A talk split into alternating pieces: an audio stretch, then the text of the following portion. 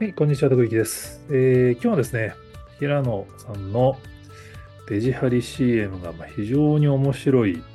立て付けになってましたんで、ちょっと Yahoo のニュー Yahoo ニュースに記事を寄稿したんですけど、ご紹介したいと思います。記事のタイトルは、えー、たった1回の放送でトレンド入り、えー、平野翔デジハリ CM に学ぶ SNS 時代のテレビ CM の可能性っていうタイトルにしてみたんですけど、まあね、あの、ナンバーアイでデビューして、まあ、テレビどういうふうに復帰していくんだろうと思って注目していたら、まあ、サントリーの水神ソーダかなのコマーシャルが決まり、で、そのコマーシャルが流れたタイミングで今度はデジハリの新 CM も決まり、その WebCM が話題になったかと思ったら、えー、テレビ CM の放映を、これだから M ステの番組内の枠なんですよね。で、60秒で流したということで、これが見事にトレンド入りしたっていうので、記事にさせていただきました。これね、ほんとその、まあ、コマーシャル見ていただくとわかるんですけど、あのデジフリの宣伝全くしてないんですよね。あの60秒の本当その、まあ、後半へのアドバイスっていう立て付けになってて、で実はちゃんとその平野さんの目線の先に座っているのは 2B のガチ後輩が座っているっていう裏話の開示もその後されてましたけど、まあ、やっぱりそのいわゆる旧ジャニーズ事務所を退所して新しい挑戦をした平野さんならではのメッセージをコマーシャルで流すっていう。まあ、実はこのデジハリの CM、このみんなを生きるな自分を生きようっていうタイトルの企画は、これ数年前からされててですね、僕はあの、スカイハイさんのあのチ追っかけを、まあ、プチ追っかけ、スカイハイさんウォッチャーを受賞してるんですけど、2022年があのスカイハイさんなんですよね。BE:FIRST を成功させた後のタイミング。その前の年が、欅坂を脱退してソロ活動を始めた平手友梨奈さんで、去年がルセラフィムでデビューした宮脇さくらさんだったんですよね。だから、まあ、いわゆるこう、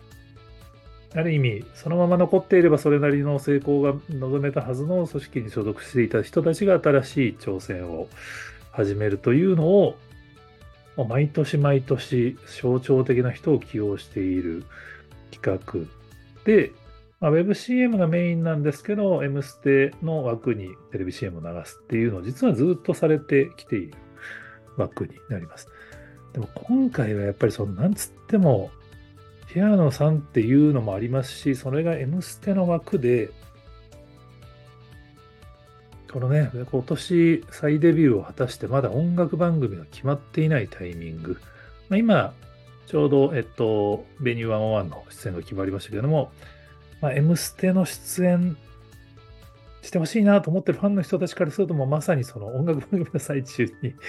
あの平野さんが出るっていう意味でもやっぱり話題性めちゃめちゃあったんだもう話題の山がすごいんですよね。1万3000件とか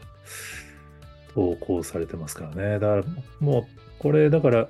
さすがに M ステのハッシュタグには立てなかったのかななんか2位、3位、4位みたいなの撮ってたみたいな曲チャー見ましたけど、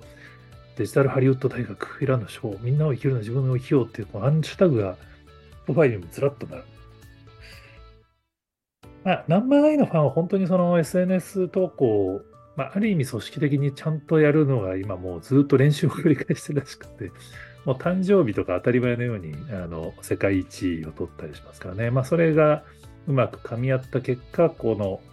結果につながったっていうことだと思うんですけど、やっぱデジハリさんのこのみんなを生きるな自分を生きよう企画の中でも多分最大の話題になったんだと思いますね。これは本当面白いなと思いました。だからその、まあ一般の方からするとちょっとこの面白さわかんないと思うんですけど、テレビ CM 本来はその番組をたまたま見ていた人たちに見てもらうために流すんですよね。でそうすると番組のファンの人たちがテレビ CM を見てくれて、それで商品とかブランドの認知が上がって、まあ、売り上げが上がったらいいなっていうのが基本的なテレビ CM の構造なんですけど、これ1回しか流してないですよね。その、M ステの枠で。で、デジハリさんは全力で、ここで流すから見てねって紹介してるんですよ。ね、テレビ CM の構造としておかしいんですよね。テレビ CM ってその枠のお金を払って、そこの番組を見てる人に見てもらうために買っている広告なんで、それをその事前に見てくださいって全力で宣伝するっていう、そのテレビ CM の意味ないじゃんって、一昔前だったら言われてもおかしくないアプローチなんですよね。でも、実はこれが僕、これからの CM の使い方の一つの、まあ、新しいパターンになるんじゃないかなと思ってたんで、これはすごい面白いなと思って記事にまとめたんですよね。で、実はこれ、あの、過去にもこういうパターンはあのあります。で、僕はあの勝手にマーケの世界で師匠と、あの、の一人とあの呼ばせていただいているエステの影さんっていう方がいるんですけれども、まあ、いわゆるあの召集力ってあのミゲル君が歌うコマーシャルを東日本大震災の時に企画された方で、まあ、この方が実はそのミゲルさんの CM を見て西川貴教さんがまあ完コピしたみたいななんかライブの前に投稿していたツイッターの投稿をファンの人が教えてくれたんでコマーシャルに起用するっていうのがあったんですよね。で、その時に西川さんのライブにミゲルさんがサプライズ出演して、召集力を2人で歌うっていうライブをやってるんですよ。で、これを60秒のコマーシャルにして流すっていうのを実はステイさんされてます。これもね、あの動画見てもらうと、今回の平野さんのその後輩へのアドバイスと同じで、召集力どこ行ったって話なんですよね。まあ、召集力って歌ってるからまだ宣伝要素あるのかもしれないですけど、完全にライブの動画です。最後に召集力のロゴと商品がちらっと出るだけ。これがだから2011年ですね。もうだ12年前か。13年前か。個人的にはこういうコマーシャルが当時増えればいいなと思ってたんですけど、やっぱなかなか増えてはいないんですよね。やっぱり、あの、影さんがすごい先進的だったんだなって改めて振り返ってますけど、でもやっぱり、当時も西川さんと影さんがその事前にあのコマーシャル放送を宣伝されていて、面白いことするなと思ってたんですけど、まあ、今回のデジハリのコマーシャルもある意味同じだと思うんですよね。そのやっぱり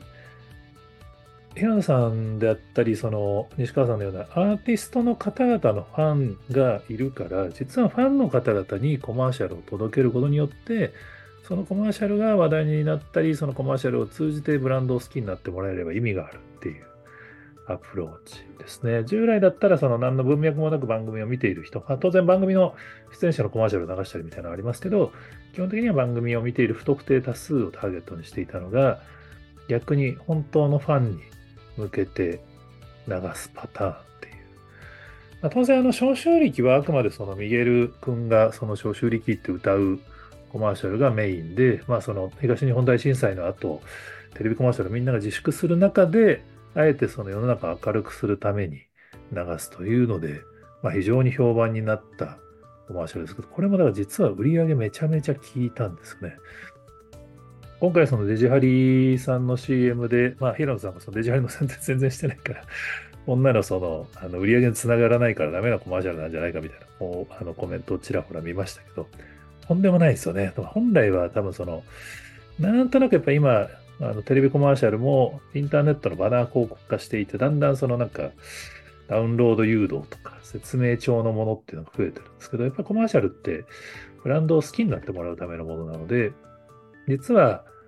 好きになってもらうためのアプローチってね、いろいろ選択肢があるんですよね。だから当然今回の平野さんの